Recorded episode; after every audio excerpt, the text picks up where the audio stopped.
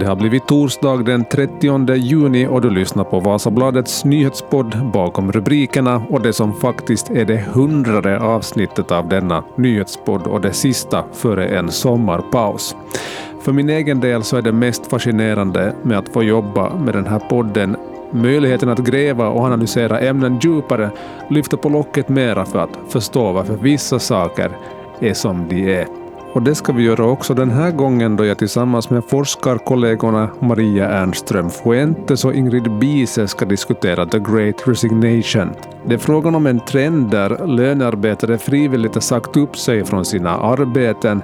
Orsakerna till det är många, men det är bland annat urholkade löner, stigande levnadskostnader och en lång historia av missnöje med lönearbete.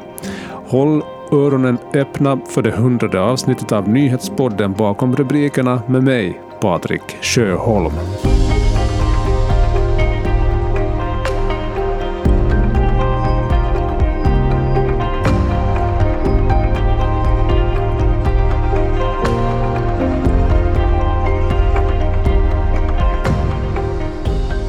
Trenden är global. I USA har begreppet the great resignation myntats, översatt ungefär den stora massuppsägningen. Ja, när covid-19 slog till så ändrades arbetsmarknaden radikalt och under år 2021 så slutade rekordmånga anställda frivilligt på sina jobb. I undersökningar så säger flera amerikaner att orsaken är låg lön, ingen möjlighet att utvecklas och avsaknad av att bli respekterad på jobbet som en av de främsta anledningarna till att man sluta på sina jobb. Med här i podden för att diskutera det här har jag två eminenta forskare. Maria Ernström Fuentes och med via videolänk från Nystads skärgård Ingrid Bise. Välkomna med båda två. Tack. Tack. Jag tänker att ni får börja, vi börjar med dig Ingrid, berätta lite om din forskarbakgrund och områden. No, jag har ju forskat i just det här som vi ska prata om idag fast under en annan benämning. Alltså jag har själv hoppat av en karriär som konsult för att då forska i människor som hoppar av sina karriärer för att jobba då på andra sätt eller på andra villkor. Och då när jag började med den här forskningen så gick det under benämningen opting out. Mm där man liksom väljer bort någonting. Och det där och nu, och det, jag menar, det är ett fenomen som som har funnits länge nu men på något sätt så har det liksom, det har, det har liksom vuxit till, till någonting mycket större och går nu under en massa andra ord som the great resignation eller the great reshuffle mm. eller the quit eller the great attrition. Det finns massor med ord men det är, liksom, det är samma fenomen liksom fortfarande men kanske då i högre grad. Så ja, så jag, jag är då associerad med på Sossokom, alltså social och kommunalhögskolan i Helsingfors och ehm, ja, fortsätter att forska just det här. Intressant. Och du Maria? Ja, jag har ju forskat i frågor som tangerar lokal hållbarhet på olika plan och um, efter att jag blev färdig doktor så fokuserade jag på finlandssvenska röster, människor som har försökt bygga upp ett hållbarare liv lokalt och gjorde poddserie om det här på samma gång som jag samlade information och kom fram till att det är väldigt mycket tangerar den forskning som Ingrid har gjort så vi slog våra kloka huvuden ihop och, och skrev ett, en artikel om människor som hoppar av ekorrhjulet för att bygga upp en mer hållbar värld. Så att de här eh, berättelserna finns redan som poddar som heter då Världar i omställning men nu också har det blivit accepterat som en artikel som kommer ut här i, i dagarna ska vi väl säga. Vi är helt på slutrakan med att se den publicerad. Och jag, forskar, jag har forskat hittills på Hanken men kommer till höst att flytta över mig till Åbo Akademi. Precis, intressant. intressant. Jag är säker på att er kunskap kommer väl till pass här där vi ska diskutera just de här sakerna. Um, det här nu då, the, the Great Resignation, om vi börjar med liksom ett på något sätt ett globalt perspektiv. Då ni ser på det här fenomenet, den här trenden, vad är det som håller på att hända och händer med arbetsmarknaden? Ska jag börja? Jag ska försöka hålla mig kort, jag vet inte om det går. um, no, alltså håller på att hända, det har hållit på att hända en längre tid där vi ser att arbetsplatser um, blir mer och mer som man på engelska man talar om toxic, alltså giftiga arbetsplatser. Där helt enkelt på grund av nedskärningar och ett sånt här behov av att vara mer effektiv och, och visa mer liksom kortsiktiga resultat och, och liksom det blir, den här miljön blir liksom hårdare och hårdare och hårdare och människor mår sämre och sämre och sämre. Och det här är någonting som vi har sett en längre tid. Men sen mera nyligen, så då, som jag nämnde tidigare, så har det, liksom, det har, varit, det har liksom vuxit i någonting större. Um, och jag tror alltså att det är en är Eh, på något sätt um, ett direkt resultat av den här pandemin som vi har hållit på med nu i över två år, där allt på något sätt har blivit mer extremt.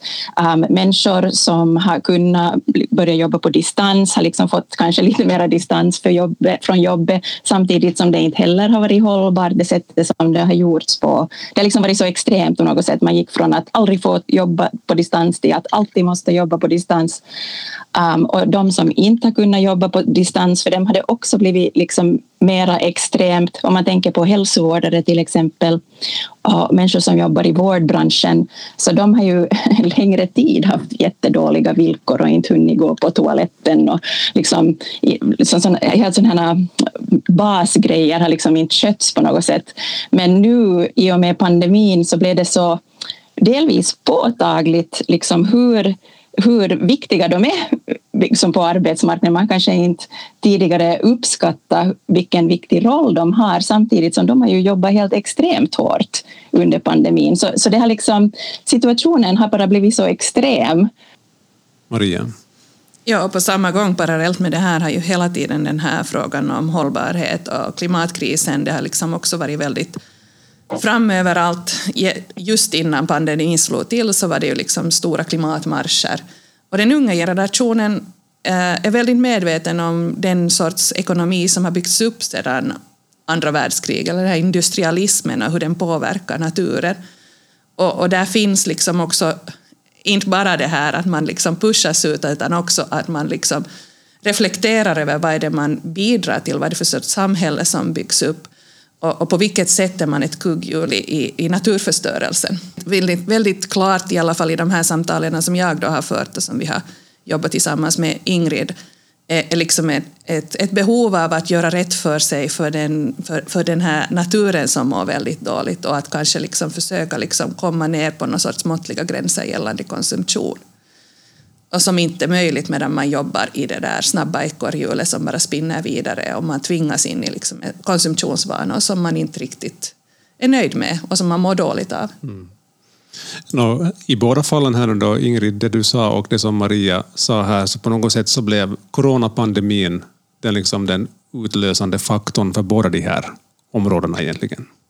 Ja, no, det brukar ju vara så att det, där, att det krävs någonting som skakar om eller någon form av kris som gör att vi vaknar upp för att, för att liksom, um, sparka igång en förändring eller för att inse liksom, vad situationen är. Och det kan ju hända att pandemin har fungerat för som en sån här liksom, kris som har gjort att vi måste ha oss en tankeställare helt enkelt. Mm. På samma gång så säga att kanske de har vuxit sig mer synliga och starkare, de här rösterna, men alla de jag har talat med tidigare är ju sådana som hade redan fattat de här besluten att trappa ner på arbetstakten eller helt hoppa av, börja leva självförsörjande, så det hände ju mm. redan tidigare. Mm. Att där jag ser själv liksom sådär tidsepok för dem, det som har definierat dem som nu är fullt på gång med den sortens arbete och framförallt kanske ännu mer i Sverige än i Finland, är, är finanskrisen Eh, runt 2008 till 2010 är det många som nämner det här att det är då de har börjat reflektera att vad är det de håller på med egentligen. Och, och också liksom globala matkriser som ju har nu blivit jätte, jätteaktuella mm. nu i år uh, i och med Ukraina-krisen. Men, men det finns liksom väldigt framträdande också i många av de här berättelserna, varifrån kommer maten, att kan vi faktiskt vara så här beroende av oljan och, och jättedjupa reflektioner diskussioner kring att, att hur ska vi försörja oss själva eh, ifall det händer någonting och hur ser vårt, vårt landskap ut? Att kan det ens liksom försörja oss? Så att, att eh, ja, det har gett mera utrymme. Nu har ju inte jag sådana liksom diskussioner eh, som ska komma här under den här tiden, men de är helt klart synligare, de här berättelserna nu, och det finns en, en undan, undanträngd längtan som finns djupare just på de här frågorna som kommer med varje kris så kommer det liksom ett uppvaknande. Mm. Och, och, sen så tror jag också att man har, om man tittar ur liksom, um, just det här arbetsplatsperspektivet så man har börjat mäta det på ett annat sätt under, under pandemin. Så tidigare så, jag menar jag är en kvalitativ forskare så jag samlar precis som Maria så samlar jag berättelser och, och återger dem. Um, så jag har, inte, jag har inte gjort kvantitativ forskning så jag kan inte visa några siffror och måste förlita mig på andras statistik. Och det har inte funnits statistik om till exempel opting out, det som det hette förut, the great resignation.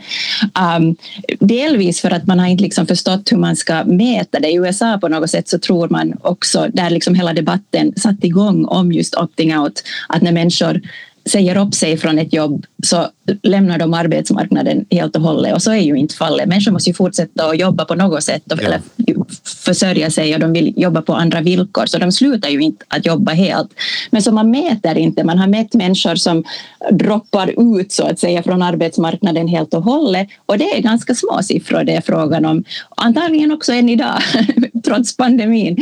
Um, men det som man har börjat göra under pandemin är att man har börjat följa med hur människor mår. Bara för att arbetsmarknaden skakades om så totalt att man gick från en situation, alltså det här att företag måste tänka om. Man hade gått från en situation där man inte egentligen ville att människor skulle jobba på, så mycket på distans. Fast vi hade liksom, tek, teknologiskt så var det liksom fullt möjligt. Vi hade allt som behövdes, men många företag var väldigt så här de ville inte egentligen, om, vet du, med den här tanken att om du inte ser din arbetstagare så vet du inte om han eller hon jobbar. Um, men sen så man börjar ju liksom mäta det här att nå, vad tycker människor om att jobba på distans och genast efter att de börjar så människor jättenöjda för de fick mitt i allt en större frihet och kunde mitt i allt, liksom, det var inte liksom så hektiskt mitt i allt när de inte behövde vara varje morgon iväg till jobbet och så vidare. Och sen mätte man det på nytt liksom, några månader senare och de var människor väldigt missnöjda för att de, de liksom saknade sina kollegor och, och det här ledarskapet hade inte hängt med kanske så som det borde. Man måste ju ändra sitt sätt att leda människor om man inte faktiskt ser dem. Och det där, alltså man har börjat mäta det här mer och mer och nu kommer det ju fram siffror som man verkligen blir mörkrädd av när man ser dem. Just det här om hur dåligt människor faktiskt mår och hur många människor som funderar på att säga upp sig bland sådana här expertarbetare um, då globalt. Så jag tror att i år så kom det ut en studie där det visade sig, det var någonting, det var liksom långt över 50 procent, skulle det varit 57 procent eller närmare 60 procent av människor som funderar på att säga upp sig. Ja. Um, så, så, man har helt enkelt inte mätt det lika mycket tror jag förut som man mäter det idag. Mm. Du är inne på ett intressant tema där, för det är ju uppenbart att vi på, på någon här arbetslivsplan, inte samma människor som går till jobbet i juni 2022 som vi var före pandemins utbrott, mars 2020, um, ehm, när jag lite googlar runt kring just the great resignation och the quit, så då får man fram en massa tips som är riktade till arbetsgivare, att så behåller du din, din medarbetare kvar på jobbet. Hänger arbetsmarknaden med i den här ändå rätt snabba utvecklingen? Jag skulle säga nej. Yeah. Det, gör, det gör den inte. Um, alltså, ja, jag tror att, att arbetsgivare är tröga att, att, um, att hänga med och det har de varit tidigare också. Um, jag menar, delvis, jag menar om man tänker att vem är de här människorna som också leder, de, som måste ändra sina sätt att leda, de är ju också överarbetade. De hör ja. till de här 57 procenten som vill, vill, säga upp sig. Um, så de hänger inte med. Men sen så finns det också, det har gjorts en studie um, där man har tittat på liksom det här gapet mellan chefer och övriga medarbetare om till exempel hur de vill jobba. Så de har helt olika bilder av, delvis det att om man frågar chefer så vill störst största delen av dem, och det, det var också jättehögt, typ 80 procent eller någonting sånt, vill jobba på kontoret. Och så frågar du de andra medarbetarna, eh, liksom hela tiden, varje dag. Frågar du de andra, med, de andra i organisationen så 17 procent vill jobba i kontoret hela tiden, varje dag. Och så finns det studier som visar att cheferna tycker att, att liksom företag är väldigt liksom jämställt och så här odiskriminerande. Men sen frågar du medarbetarna så har de en helt annan bild. Så det finns också på något sätt ett gap mellan hur den verkligheten som, de här, då, som ledningen lever och så inser de kanske då inte vad som egentligen händer i resten av organisationen. Ja. Mm. Och sen, alltså det är ju väldigt svåra saker då du säger att det finns några knep för att hålla kvar. Men jag tänker på den här alltså unga generationen som nu då kanske är universitetsnivå eller gymnasieuniversitet och som ska gå vidare in i arbetslivet. Eftersom de är liksom uppväxta också med den här nätverkande verkligheten och de har levt online sedan väldigt litet små, små barn har, har de kommit i kontakt med hela världen, att, liksom att tvingas in i en sån här hierarkisk organisationsform är ett större steg för, för dem än de här tidigare generationerna.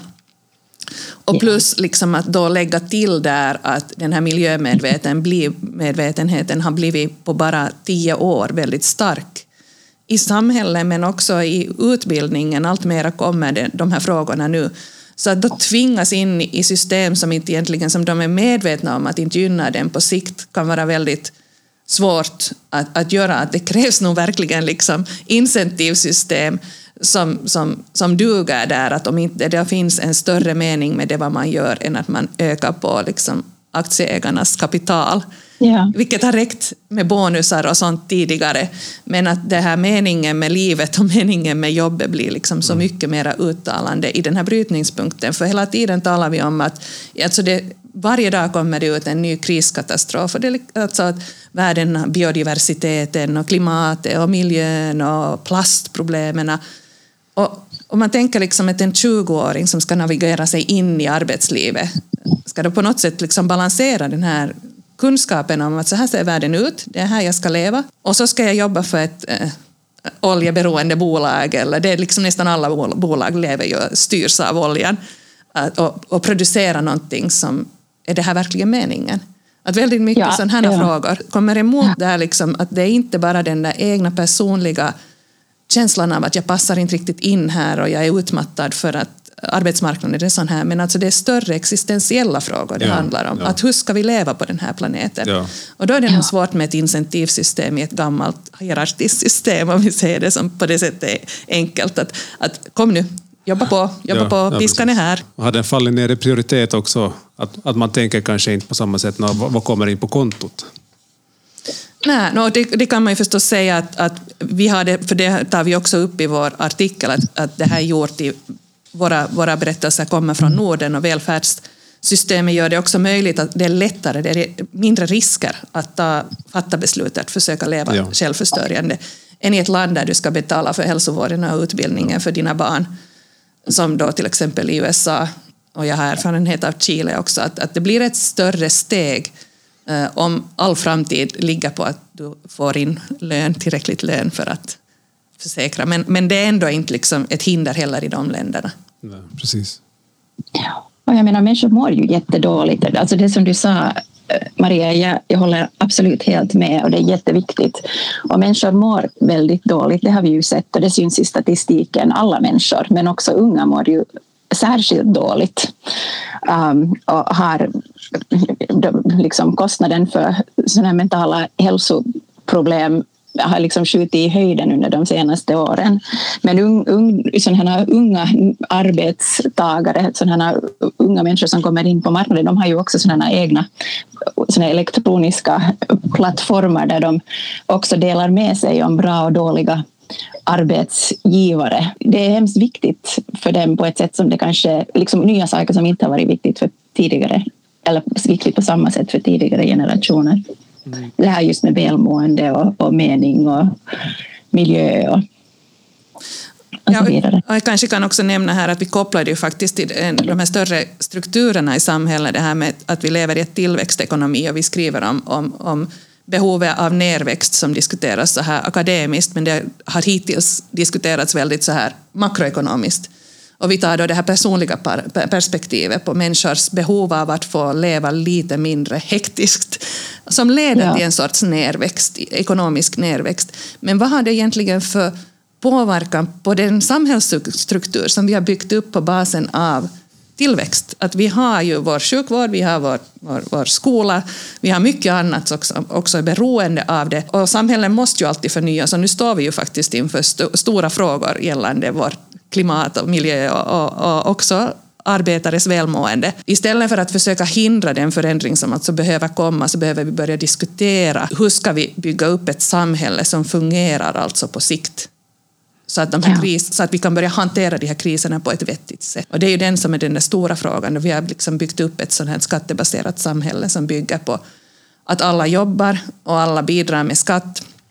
Att finns det några andra sätt man skulle kunna bygga upp system så att det inte är så fast i det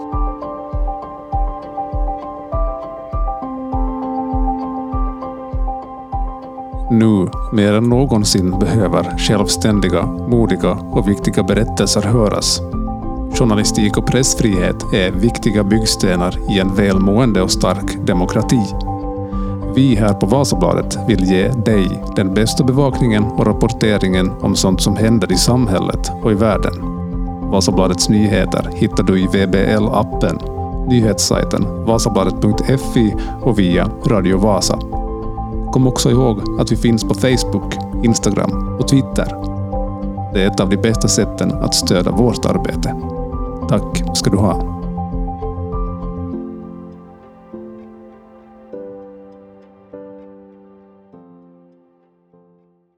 Ja, du var inne på det här tidigare, just att, att folk börjar fundera om också och, och kanske omprioritera saker ja, i samband med finanskrisen 2008. Mm. Och nu tänker jag då att ja, okej, coronapandemin var ett liksom incitament för att börja fundera på de här sakerna och nu vet inte riktigt vart barkar det här ekonomi, ekonomiska läget då den här gången.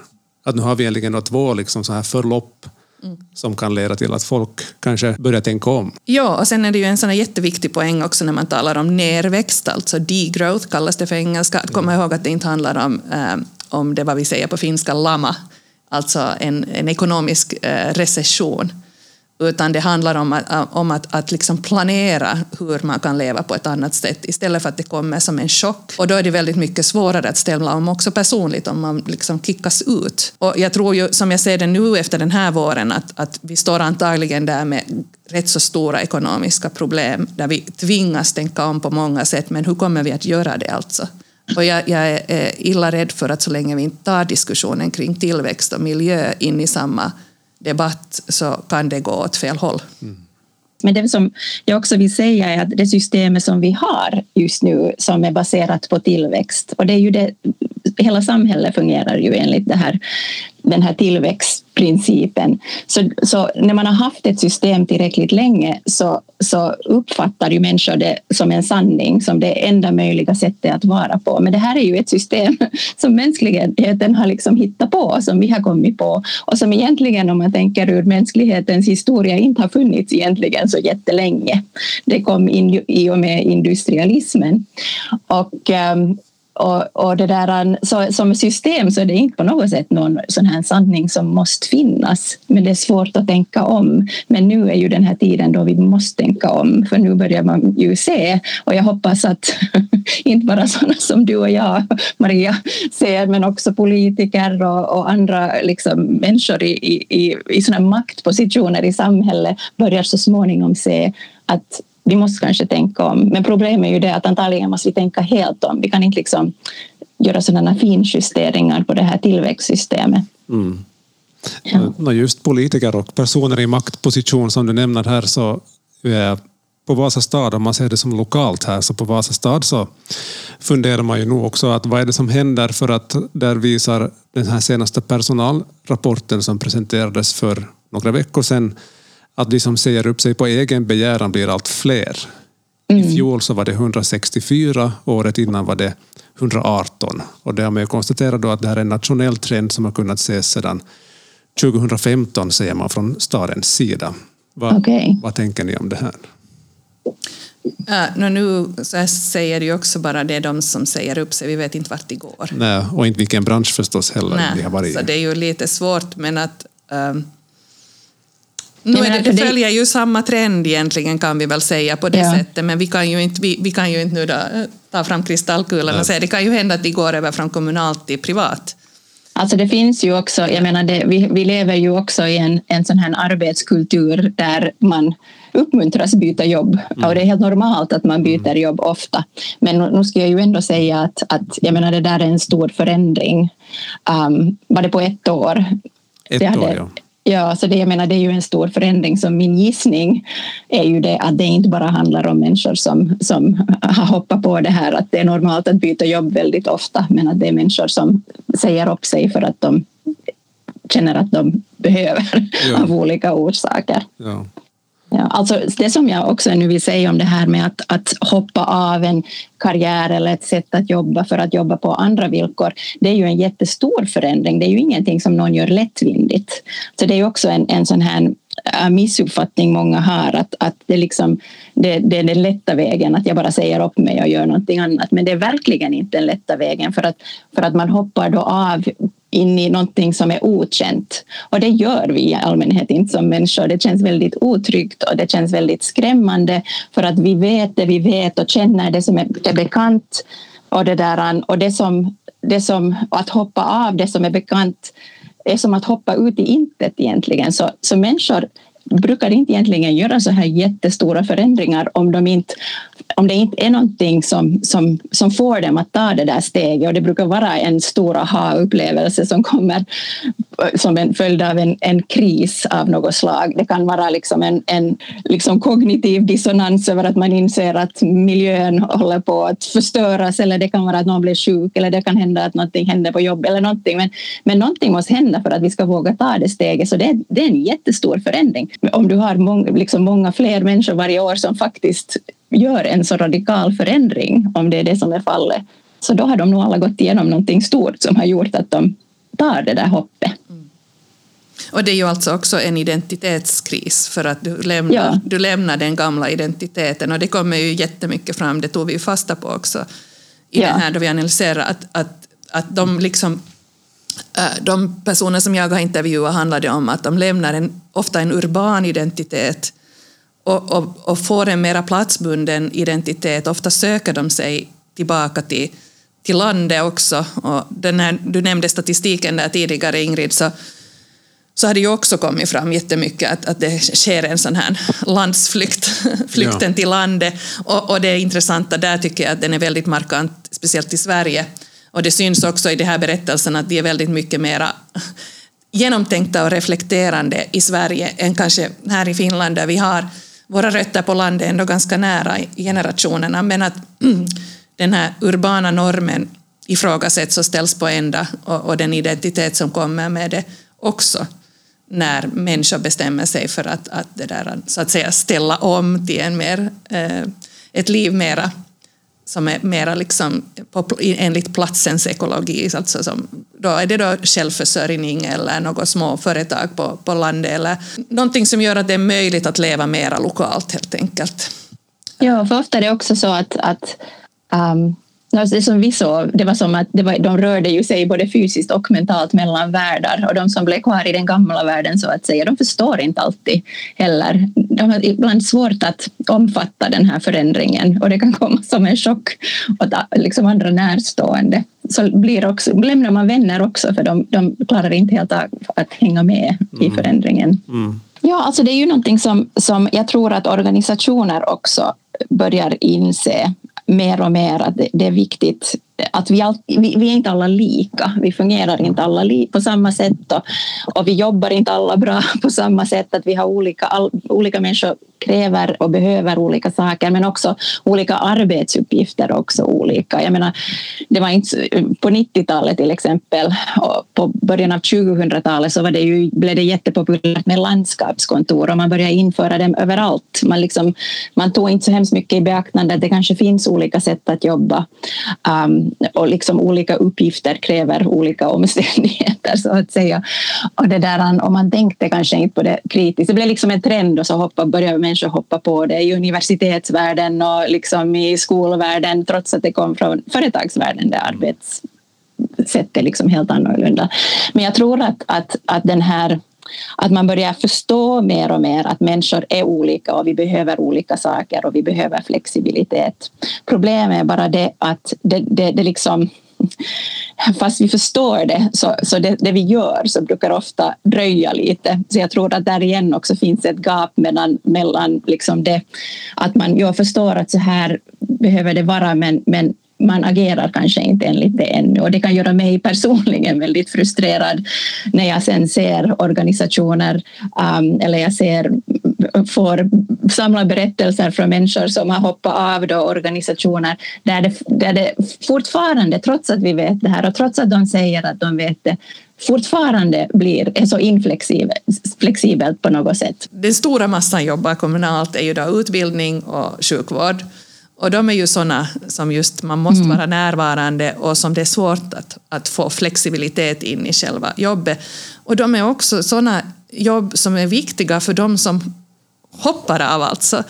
Det att det finns de här stödfunktionerna i samhället gör det ju lättare att utforska sin egen väg om man är mitt i livet och har, har barn eller har åldringar att, att omförsörja. Så blir ju den, det här, just de här kommunalarbetarna lite i kläm. Mm. Hur kan vi lätta på och göra det mer flexibelt så att alla har möjlighet att, att kanske liksom hitta en, en nivå inom arbetslivet som är hållbar, alltså för sig själv och för omvärlden att just precis de här som, som, som hoppar av där då, det, det är också de som behövs ja. på ett sätt för att hålla. Vi har på något sätt tappat helt greppet om vad är det som är viktigt. Så bara för att du har ett jobb där du faktiskt behöver vara på plats för att sköta patienterna eller för att vara med dagisbarnen eller med skoleleverna så betyder det inte att, att, det där, att vi inte kan sätta till lite flexibilitet. Eller, för jag har också sett i min forskning att en liten förändring kan också skapa en ganska stor känsla av liksom mera kontroll.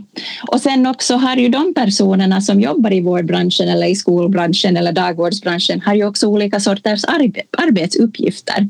Så, så att, att, bara säga nej, det går inte alls, frustrerar mig för att, för att det, är inte, det är inte en sån här, det är inte så svartvitt, men man kan göra små justeringar för att som Maria sa liksom lätta upp det lite och, och kanske ge lite mera flexibilitet som kanske sen har en ganska stor effekt för att kunna göra den här omställningen och det här ekonomiska.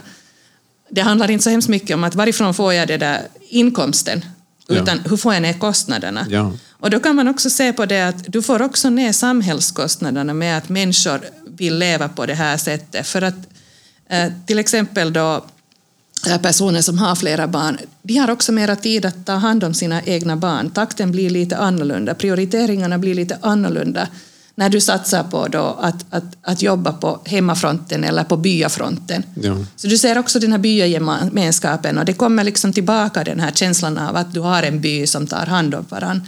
Som minskar stressen för barnen och som minskar behovet av, av andra liksom just så här psykiska kanske frågor och vårdande. Så att du får också ner liksom samhälleliga kostnader om det fungerar på ett, ett, liksom, ett vettigt sätt. Men de här sakerna skulle man behöva tänka på att hur kan vi inspirera oss att inte förneka, för ofta den här sortens eh, forskning som jag har gjort och så när det kommer berättelser om människor som har helt flyttat ut i skogen och börjat leva helt eh, självförsörjande, så är det det första du ser i kommentarsfältet, vem ska betala skatt? Ja. Och, eh, att de, här, de lever ju bara på samhället.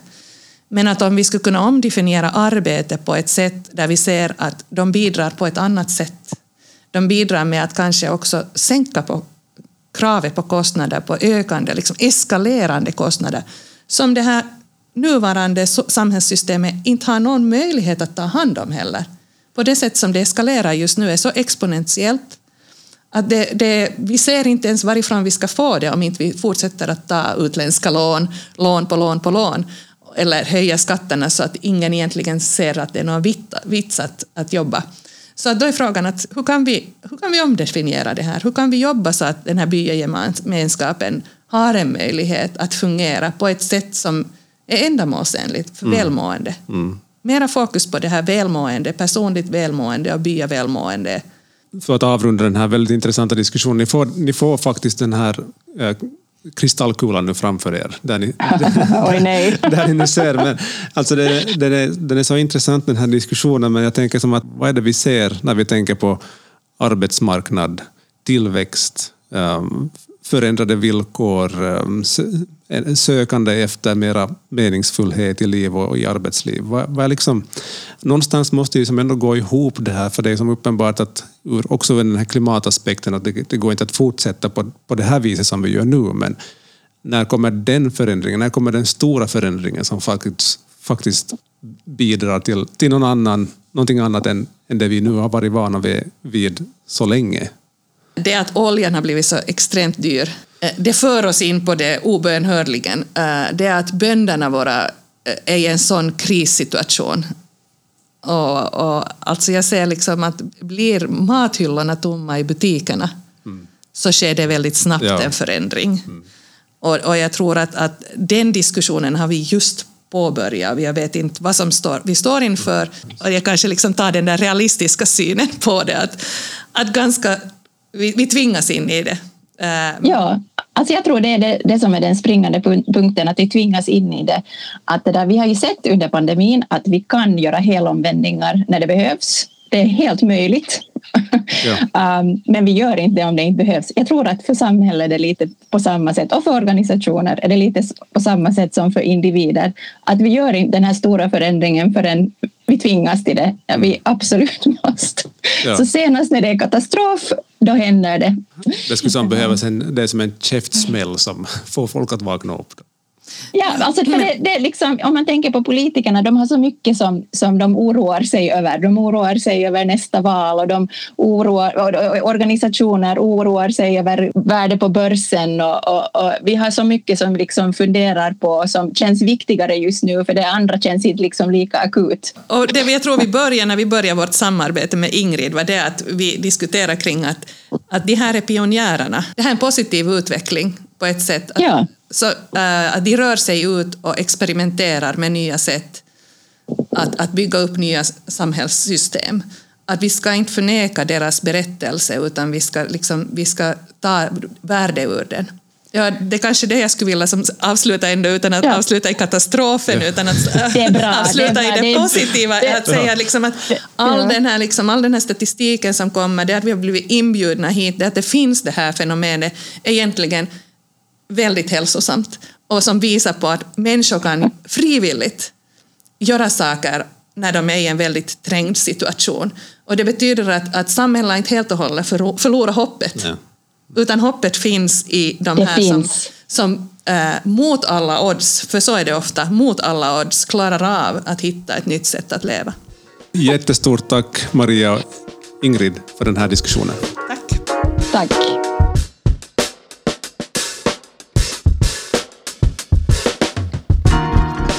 Där hörde du Ingrid Bise och Maria Ernström Fuentes reflektera kring massuppsägningar, ekorrhjulet och den globala trenden The Great Resignation. Det här var allt för Bakom rubrikerna för den här gången och eh, som sagt podden tar nu paus över sommaren och återvänder med nya avsnitt i höst. Jag hoppas att du som lyssnar får en riktigt skön sommar. Ta hand om varandra där ute och om du mellan varven undrar vad som händer i världen så är nyhetssajten vasabladet.fi den plats där du får de senaste nyheterna från Österbotten, Finland och världen. Tack och hej!